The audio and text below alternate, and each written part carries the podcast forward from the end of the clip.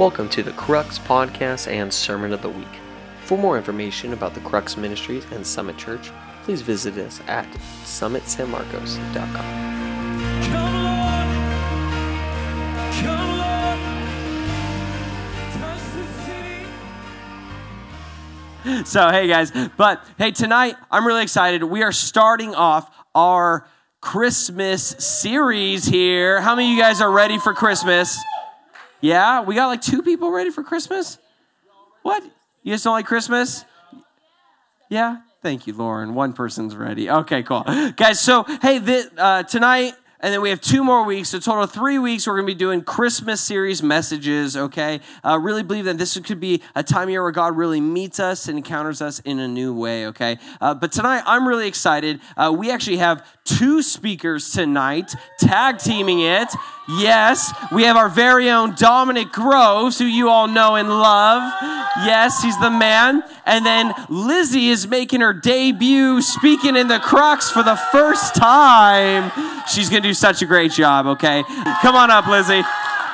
Let's just stretch out a hand and pray for her. Lord, I thank you for Lizzie, God. I thank you for everything we are going to learn uh, about you and from you through her tonight, God. God, we ask that um, your words would pierce hearts tonight, Lord, um, and that it would, it would just go deep. Bring us a new side. We've heard the Christmas story a million times. Would you bring a new side of your heart for this story, Lord, into us? And would we be amazed by you tonight through your words, through Lizzie, Lord? So just bless her, and I thank you for her. And all God's people said, Amen. Go ahead, take it away, Lizzie. Thank, thank you. That's my friend. Woo! Okay. Um, I just want to say I love serving here at Crux. You guys are all amazing, and I just love you with my whole heart. And um, in addition to serving at Crux, some of you might not know this, but I also love serving in the nursery because I just love babies. Who here loves babies? Raise your hand if you love babies. You better all raise your hands because babies are amazing. wow, that was like half the people. I'm very surprised. Um, why do I love babies? Well, I just love how they're cute, they're cuddly, they're just so innocent and pure. Um, I love when they have these like chunky little legs and a little like belly roll. And I love how their heads are like proportionally like way bigger than the rest of their bodies. And they're just so cute. Yes, yes, pretty much little Evie and Hunter. Um, and I've pretty much served in the nursery most of my life growing up in church. So I've seen some pretty crazy things in the nursery, I'm not gonna lie. I've been thrown up on, poopy diapers, obviously, all this stuff in between. But there's this one time that came to mind when I was thinking about the sermon, and it's gonna be a little gross, but I'm gonna share it with you, and you're gonna accept it. So there's this one time. I was in the nursery. This was at my previous church, and the ratio was a lot bigger compared to this church. And I had like six or seven kids. Two of them were like crying, so I was holding two. And then the rest were kind of just like sprawled out on the floor playing with their toys. And there's this one little girl I remember, and she's sitting in the corner. She was so cute, so quiet. And I was like, wow, what a good little baby. Just sitting there, all quiet, so easy. So I'm just holding the two kids, and um, the morning continues on. I would like look in her direction. There's like one point where she kind of made this weird face, kind of looked like she was straining a little bit, but I really didn't think much of it. She's just sitting in the corner. And maybe 10 minutes pass, and I'm sitting there with those babies, you know, just holding them. And I smell something permeating the air something unpleasant, something stanky. And I was like, somebody went poop. And so the kids calm down i put them down and i start to like make my run to find the culprit and i get to the girl and the smell just intensifies and i'm like this is the girl. She went poop. I knew that face meant something and that was exactly it. So i go to pick her up and i see some mysterious thing on the carpet and on her leg and coming from her diaper and i was like oh she got every it like went everywhere and so i go to change her. So I very calmly, at arm's length, pick her up, carry her to the changing table, and take care of the whole duty. And in that moment, I realized babies are so capable of pooping and pooping a lot. It's shocking, a lot. Um, so, why am I talking about this? You're probably wondering why she beginning her message talking about baby poop. Well, I was thinking about Christmas time because this is the Christmas series, And um, that's when I realized the God of the universe, this all powerful, this all knowing God, that's how he chose to come to earth. He came, this creator of the universe came down and chose to come as an infant. And when I think about that, that's just shocking. Just think about like how humiliating that must have been for the creator of the universe to literally sit in his poop like the little girl and just have to wait for someone to pick pick it up and clean him up.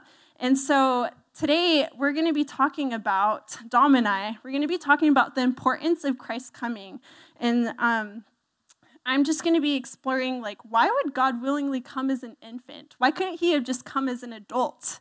you know, in a more glorious form, at least somewhere in a form where he could like at least take care of himself, you know?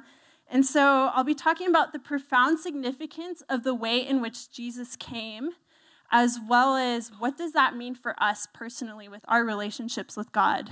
So does that sound good? Yeah. Um, so to do this, I'm going to kind of dive into some scripture, break it down a little bit, and I'm going to pull out some really simple but profound truths about God from these scriptures, and then just kind of close off um, talking about what that means for us, and then hand it off to Dominick. So, to fully understand the significance of why Jesus came, I genuinely feel like you have to not just look at the birth time of Jesus, like how we normally celebrate Christmas, we, we celebrate Jesus' birth, but you have to connect it to the cross. And so, if you can turn with me in your Bibles or on your phone to Philippians 2 6 through 8. And um, I'm just going to read the passage. In this passage, Paul talks about this connection from Christmas to the cross. So it says, Are you guys ready? Yeah, okay. Who, being in the form of God, thought it not robbery to be equal with God, but made himself of no reputation, and took upon him the form of a servant, and was made in the likeness of men. In being found in fashion as a man, he humbled himself and became obedient unto death, even the death of the cross. So, this last verse, verse 8, I want to break this down a little bit, and it might sound a little teachery, but I'll kind of pull it together and make it understandable. Um, so, I looked at the Greek meanings of um, a lot of these words in this last verse, verse 8. And um, for fashion, when it says found in fashion as a man, in Greek, there's the word schema right there. Schema. Can you say that? Schema. And that means form, shape, figure, manner. And what's profound about this is it's believed to be the same word used in ancient times to depict a king who exchanged his um, royal garments for a servant's garments and for a brief period of time. So that's pretty profound when you think about it. In Greek, they have two words for fashion. So the first one is morphe, and the second one is schema, like I talked about. Morphe is the central form that never changes, and then schema is the outward form that changes from time to time. So it's it's good to look at the differentiation because in this instance, Jesus just kind of changed his outward appearance or his outward fashion. And then as you move on in the verse, it says he humbled himself, and humbled in Greek is tapenos. Can you say that? Tapenos. And that means to stoop lower, to be humble and lowly, and it, to be willing to stoop to any measure that is necessary.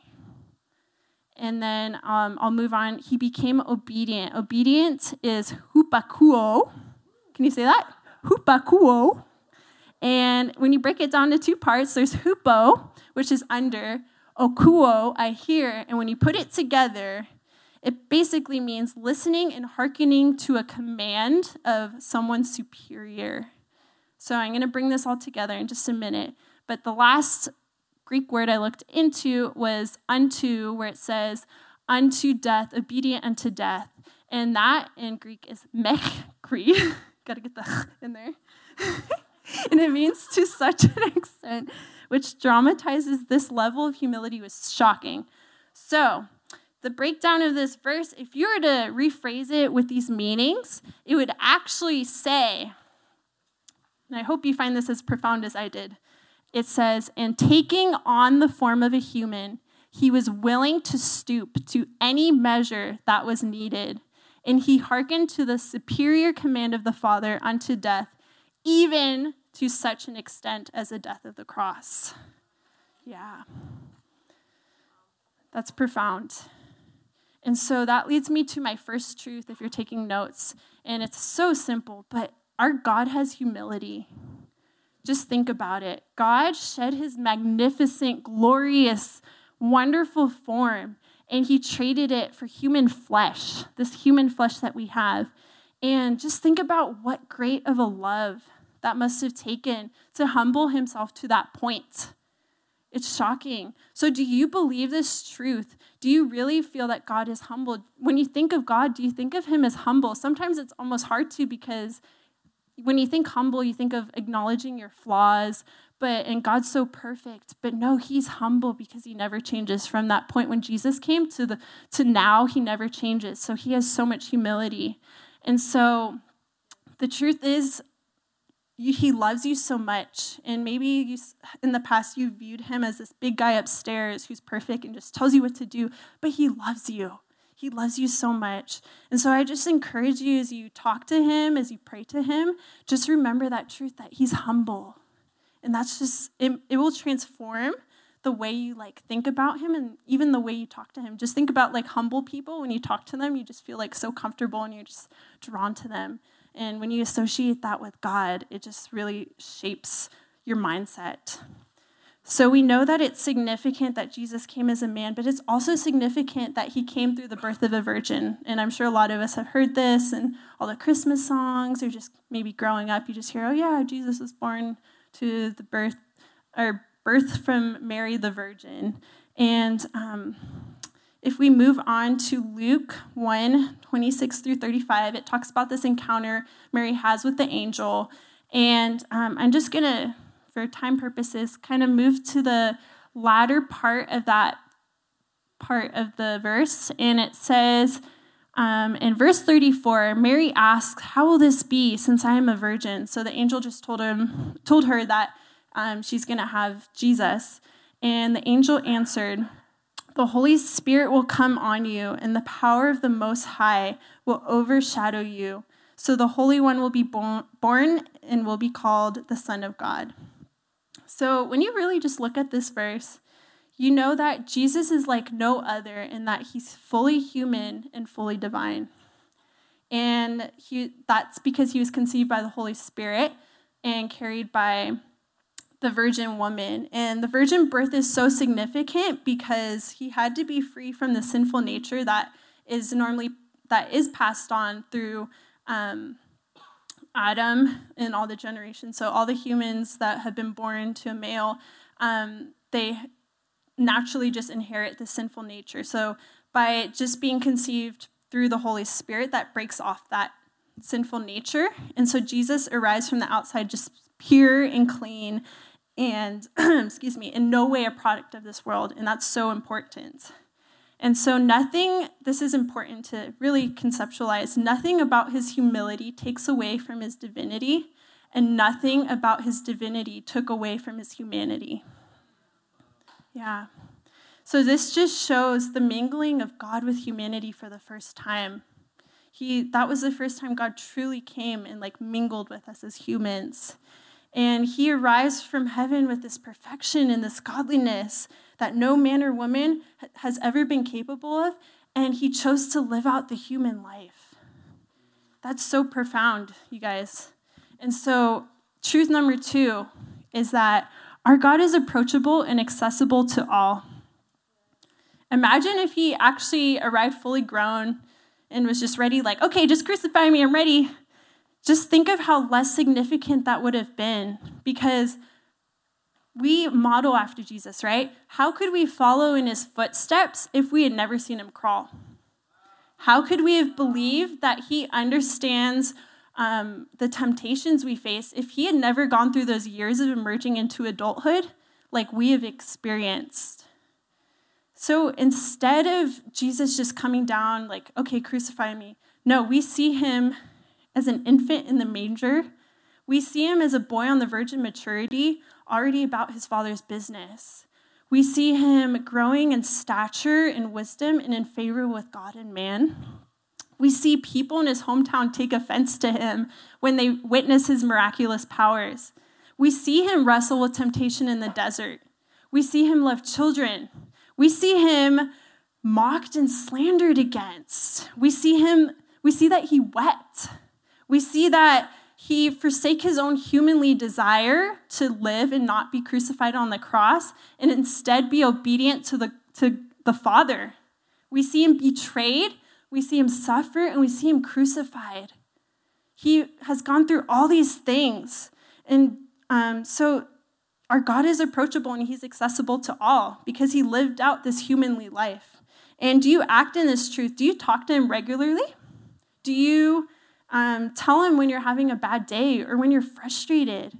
Do you tell him those deep personal things that you would tell to a close friend? Because you can. And you don't have to filter yourself. Regardless of what you do or you don't do, he's fully accessible to you in this moment, and that's never going to change. And that leads to truth number three, which is our God truly understands what we feel and what we go through. When we see Him experience all these emotional pains as they describe in the Bible, we know He feels the same emotional pains that we feel at times. Excuse me. When we see that His back was whipped and that these spikes were through His wrists, we know He understands when we have physical pain in our bodies. So just think about maybe something you've gone through recently, or maybe you're going through right now, and just know like God understands. Maybe you have really bad neck and back pain right now. God feels you and He understands. Maybe your heart hurts from rejection from someone you love. God feels you and He understands. Maybe you're grieving the loss of a loved one and it just feels like you have no strength. God feels you and He understands. Maybe you've dealt with anxiety and it just feels overwhelming at times. God feels you and He understands. Maybe you feel like you struggle with depression or you feel depressed right now. Yes, even depression, God understands and He feels you. And, and that just makes it so personal Often, when we struggle and we feel pain, it feels like we're alone. And even if no one else around us, like our friends or our family, are going through the same thing, you can be confident in knowing that God understands how you feel. You're never alone. So, these three truths that I presented to you that our God has humility, our God is approachable and accessible to all, and our God truly understands what we feel and we go through these deeply impact our relationship with Him. They show that our relationship, our relationships with Him can actually be personal and that we aren't ever alone.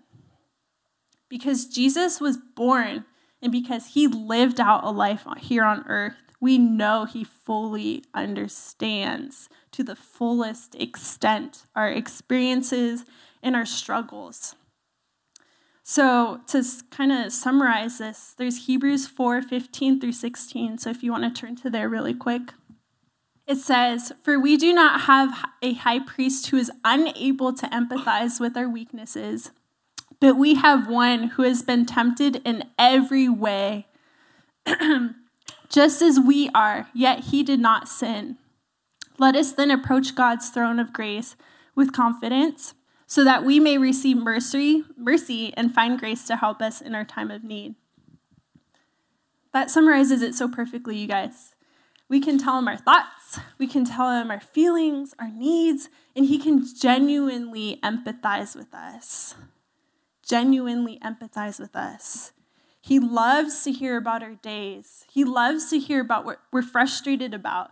He loves to comfort us and interact with us closely. And he made a huge sacrifice just to be able to be closer to us. So, as we approach Christmas and finals, and you know, with Christmas, um, it gets kind of stressful maybe at, in your home situation or with families or friends or just things like that. I just encourage you to hold on to these very simple but profound truths about God. And I think you'll find that you'll start to feel less lonely, less stressed, and a lot more loved. So just remember our God has humility, He is accessible to all, and He truly understands what we're going through. Isn't that right? Yeah. So I just want to welcome up Dominick, and he's just going to continue this message of just God's goodness and how it's so important and how Jesus came the way he did. Let's give it up for Lizzie.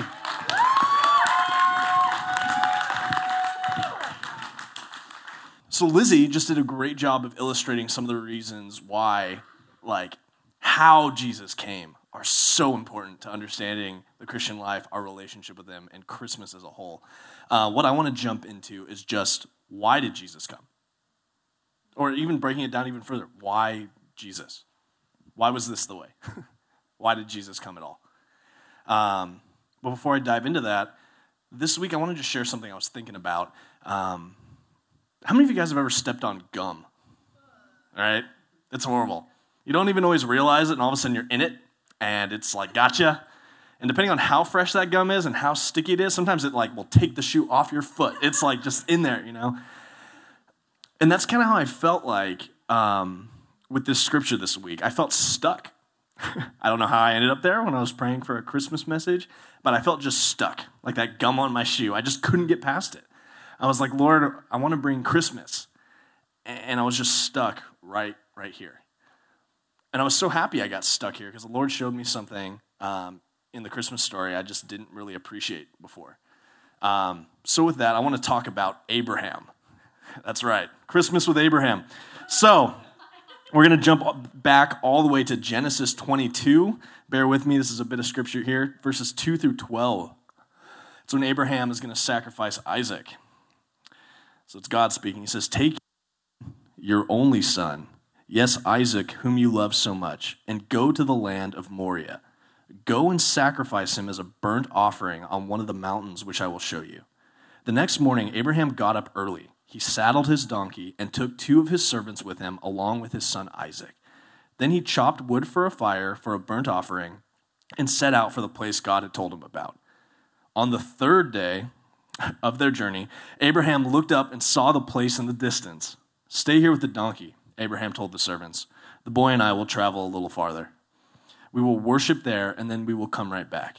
So Abraham placed the wood for the burnt offering on Isaac's shoulders, while he himself carried the fire and the knife.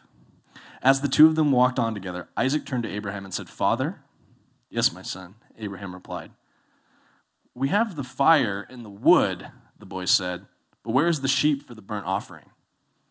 God will provide a sheep for the burnt offering, my son, Abraham answered. And they both walked on together. When they arrived at the place where God had told him to go, Abraham built an altar and arranged the wood on it. Then he tied his son Isaac and laid him on the altar on top of the wood. And Abraham picked up his knife to kill his son as a sacrifice. At that moment, the angel of the Lord called to him from heaven, Abraham, Abraham. Yes, Abraham replied, Here I am. Don't lay a hand on the boy, the angel said.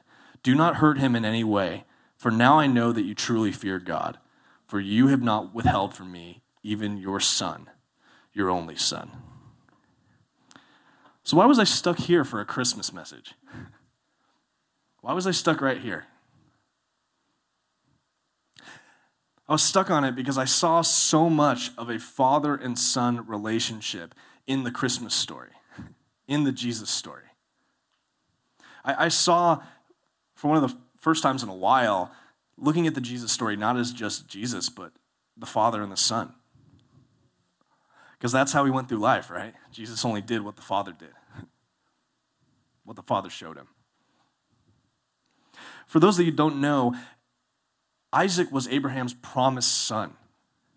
He was the promise from Lord that he would have legacy, that he would be a father of nations through this boy.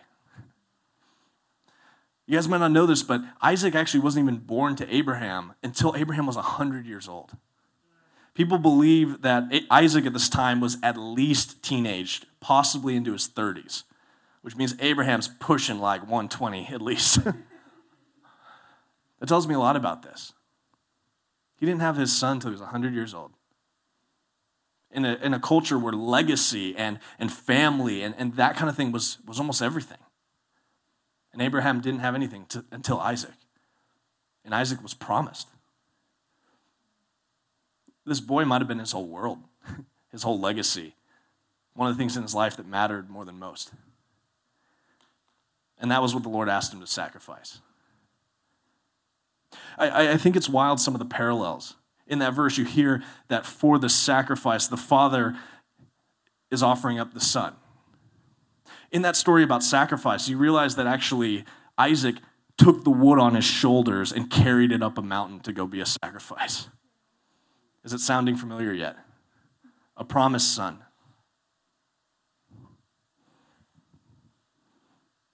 You know, some people think that this is a justification that somehow God is so cruel, right? How could you ask a father to do this? Even if you always planned on, on providing the lamb, even if you always plan on it, isn't that cruel? Well, I don't know. because God's testing something that he was prepared to do himself, right? And yet God still gave a, gave a lamb. God still provided the sacrifice. Isaac came back. Isaac came back to Abraham. And from the moment Abraham heard he had to sacrifice Isaac to the moment that that lamb of God was given was a period of three days. Some people say that Abraham probably thought of Isaac as effectively dead for those three days. And he returned from the mountain as if he got his son back to life. How interesting, a, a son that needs to be sacrificed comes back to life in three days, so to speak. It, it's almost as if God is painting one big picture across time. It's as if all of history is saying this one same story. You see it in Scripture all the time this, these recurring themes, these recurring things that, G, that God does to point to Jesus. Even Jesus says, when he's talking to the Pharisees, he says, You know, you try to look at the Scriptures, but you don't realize that all Scripture points to me. And this, this chapter in Genesis is so much of it. Isaac is such a type and shadow of Jesus and what he eventually did. I want to look at Zechariah 12:10. It's a prophecy, again, a couple hundred years before Jesus' birth. Zechariah prophesies, and I will pour out on the house of David and the inhabitants of Jerusalem a spirit of grace, peace, mercy, so that when they look on me and on him who they have pierced, they shall mourn for him, as one mourns for an only child, and weep bitterly over him, as one weeps over a firstborn. Why Jesus? Hundreds of years before he's born, we get these images, we get these prophecies. I'm going to send someone. I'm going to send a firstborn. The Lord establishes this idea of this ultimate sacrifice. What did it mean to the Father? What was the ultimate sacrifice for the heart of the Father? The Son, the only Son, the begotten Son, the Son of promise. But why? Why would a father do that? Because it was the ultimate sacrifice. He establishes it in Genesis as hey, this is a picture of an ultimate sacrifice. He comes with Jesus and says, I'm prepared to make the ultimate sacrifice. You have a father whose unwavering will guides Jesus all the way to the cross. To the point where in the Garden of Gethsemane, Jesus actually prays, Lord, please take this cup of suffering from me. I don't want to do this. He prays again, Lord, if the only way is for me to take this cup of suffering, then your will be done. There was a point that even Jesus' heart, Jesus' will in his humanity seemed to bend away from what it looked like the Father wanted. It is the unwavering will of the Father that Jesus bound himself to. That said, even if it's not my will, your will be done. I will abide by that. The Jesus story, the Christmas story, is not just even about Jesus. It's about the Father who sent him. It's about the Father that says, This is my Son. This is my will. That Jesus would follow, live, die, come back. This is my plan. But why Jesus? John 3 16 and 17. For God so loved the world that he gave his only begotten Son, that whoever believes in him shall not perish, but have eternal life. For God did not send the Son into the world to judge the world, but that the world might be saved through him. Why Jesus? Why would a loving father be willing to do this ultimate horrible sacrifice? It says it right here in probably the most quoted scripture in the entire world. because God so loved us. What was worth more to the Lord than his only begotten Son? The ransom for the rest of us. My only point in this message is, is this one right here. Number one, Jesus came because God loves. Yes, Jesus came to save the sinners. He came to save the lost. Luke 19:10 says, Jesus said, for the Son of Man, referring to himself, has come to seek and to save that which was lost. But we look at Mark 10:45, it says, For even the Son of Man did not come to be served, but to serve and to give his life as a ransom for many. He came to save us. He came to show us an example of how we could do life with the Lord how we could walk in an intimate relationship with Him through the Holy Spirit. He came to save us, He came to pay the debt. But He paid it because He loved us. We're getting close to the end here. I want to read right here out of Isaiah 53, another big chunk, 4 through 12, out of chapter 53 here. This is another prophecy, again, hundreds of years before Jesus was even born on earth right? One of the prophets preaches this. Yet it was our weakness he carried, it was our sorrows that weighed him down. And we thought his troubles were a punishment from God, a punishment for his own sins. But he was pierced for our rebellion, crushed for our sins. He was beaten so we could be whole. He was whipped so we could be healed. All of us, like sheep, have strayed away. We have left God's path to follow our own. Yet the Lord laid on him the sins of us all. He was oppressed and treated harshly, yet he never said a word. He was led like a lamb to the slaughter, and as a sheep is silent before the shearers, he did not open his mouth. Unjustly condemned, he was led away. No one cared that he died without descendants, that his life was cut short in midstream. But he was struck down for the rebellion of my people. He had done no wrong and had never deceived anyone. But he was buried like a criminal. He was put in a rich man's grave. But it was the Lord's good plan to crush him and cause him grief. Yet when his life is made an offering for sin, he will have many descendants. He will enjoy a long life, and the Lord's good plan will prosper in his hands. When he sees all that is accomplished by his anguish, he will be satisfied and because of his experience, my righteous servant will make it possible for many to be counted righteous. For he will bear all their sins. I will give him the honors of a victorious soldier because he has exposed himself to death. He was counted among the rebels, he bore the sins of many and interceded for the rebels. Why Jesus? It's just it's interesting when we think of God as a trinity, right? He's three in one Father, Son, Holy Spirit.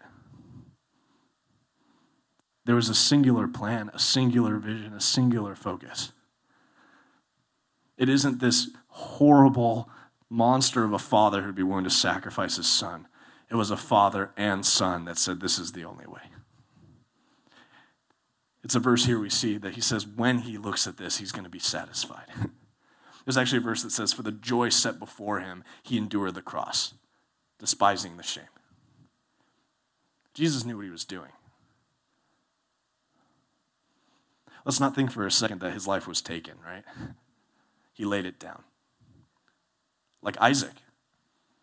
What do you mean, like Isaac? his dad wasn't really forthcoming with that, right? No, but he was inquisitive. He asked some good questions. And if your dad's 130 and you're a grown man, how's he going to tie you up when you're carrying wood? Unless you laid yourself down. Trusting the Lord, trusting what your father said. Is it possible that Abraham built up enough equity with Isaac that even when it looked like that was the way, the son said, I trust you, Dad. I trust this God you've talked about. I've trust this God that's led you the days of your life. Why do we look at cruelty when it was a father and son that were in it together? Another type and shadow of what we see through Jesus.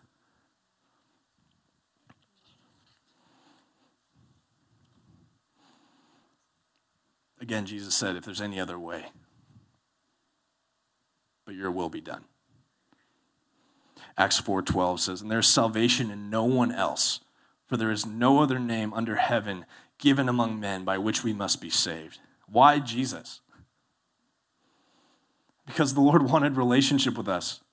Because ever since Adam and Eve took a bite of that fruit, he had a redemption plan where he put everything on the line. He put every part of him on the line. He was willing to poop in the diaper. he was willing to do a whole lot more than that. It was the plan, it was the only way.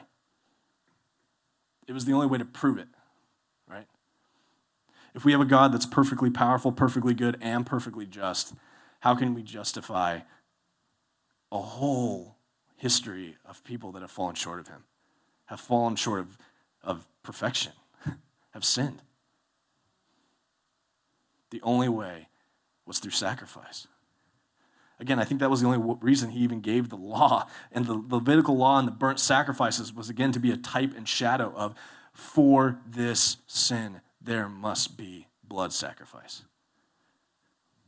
And the only sacrifice that is strong enough to wipe the slate is a perfect one.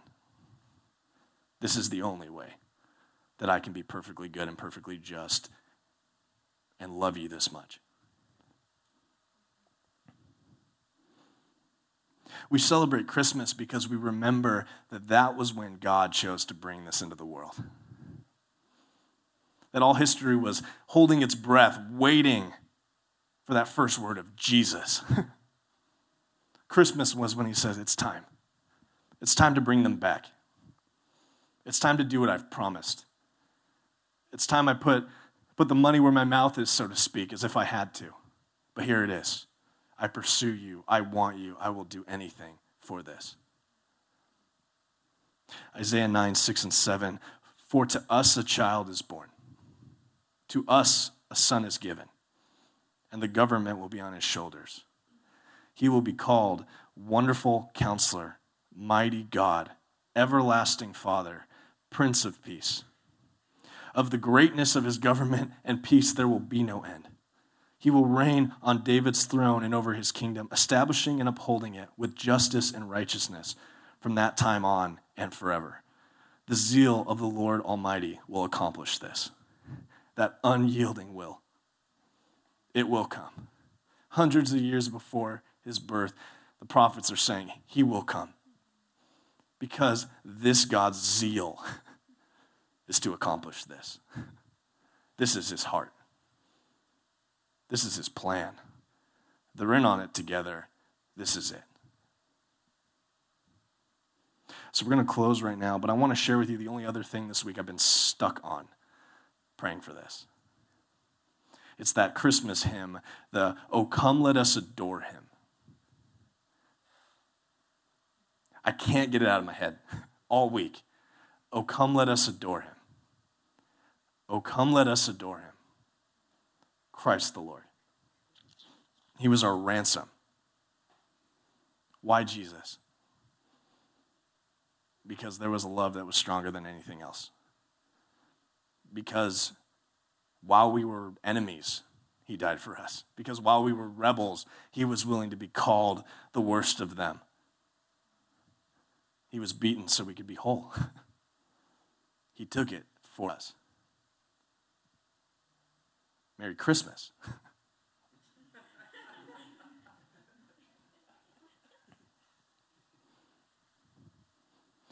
I think right now I just want to spend a moment to just pray over you guys.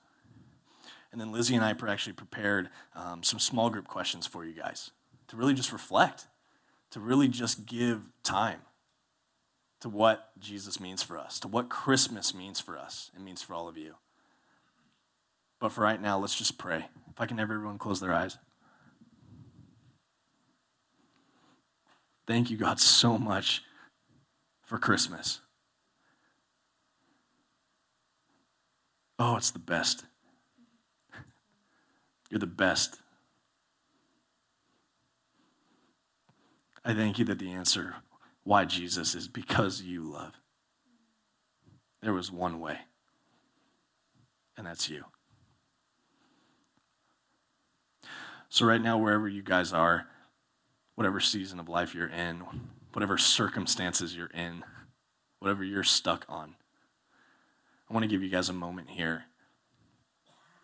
You don't have to raise your hand, you don't have to say anything out loud. But in your hearts, I want to I want to just do two things.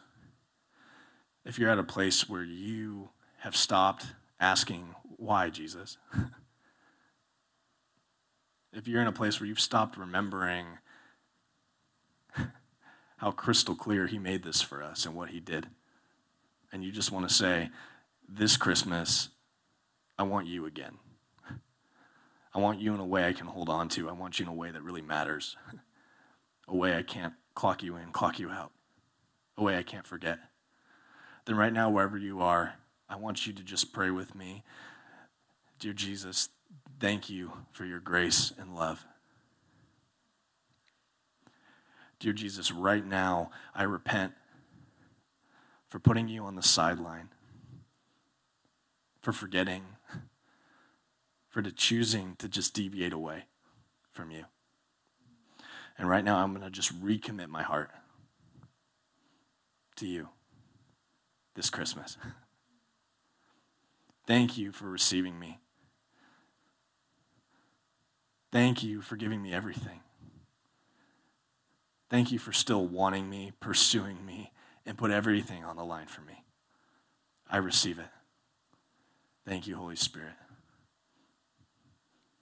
And to the others of you, and maybe it's no one, but maybe it's someone or a few. Maybe you've never bought into this Jesus thing at all. Not really. And maybe you want to. Maybe you want to feel Christmas. Maybe you want to feel a lot more than that. If you want him, then just just follow me with this. Dear Jesus, thank you for being the only way. I repent for doing this life without you. I repent for not knowing, not being hungry enough to dig deeper or just choosing not to. Right now, I ask that you come into my heart, come into my life. It's yours. And just fill me with your Holy Spirit. Thank you, God. And so, all around the room, thank you so much for this time that we just got to hang out for a little bit and remember Christmas. Thank you so much. And God bless you guys so much. I know it's a little heavy, but we've actually made these really amazing questions for you guys. And if you made one of those decisions to pray one of those prayers, I really encourage you to share about that in your group. And if that's a little too much, then maybe afterwards just grab the leader that was in your group and share with them. We want to know. We want to celebrate you. We don't want to point you out. We don't want to judge you, anything like that. We want to celebrate with you and equip you, making sure you have everything that you need. Um, so I encourage you to share. I encourage you to share a lot more than that. Thank you for listening to the Crux Podcast Sermon of the Week. Be sure to visit summitsanmarcos.com for other exciting content from Summit Church.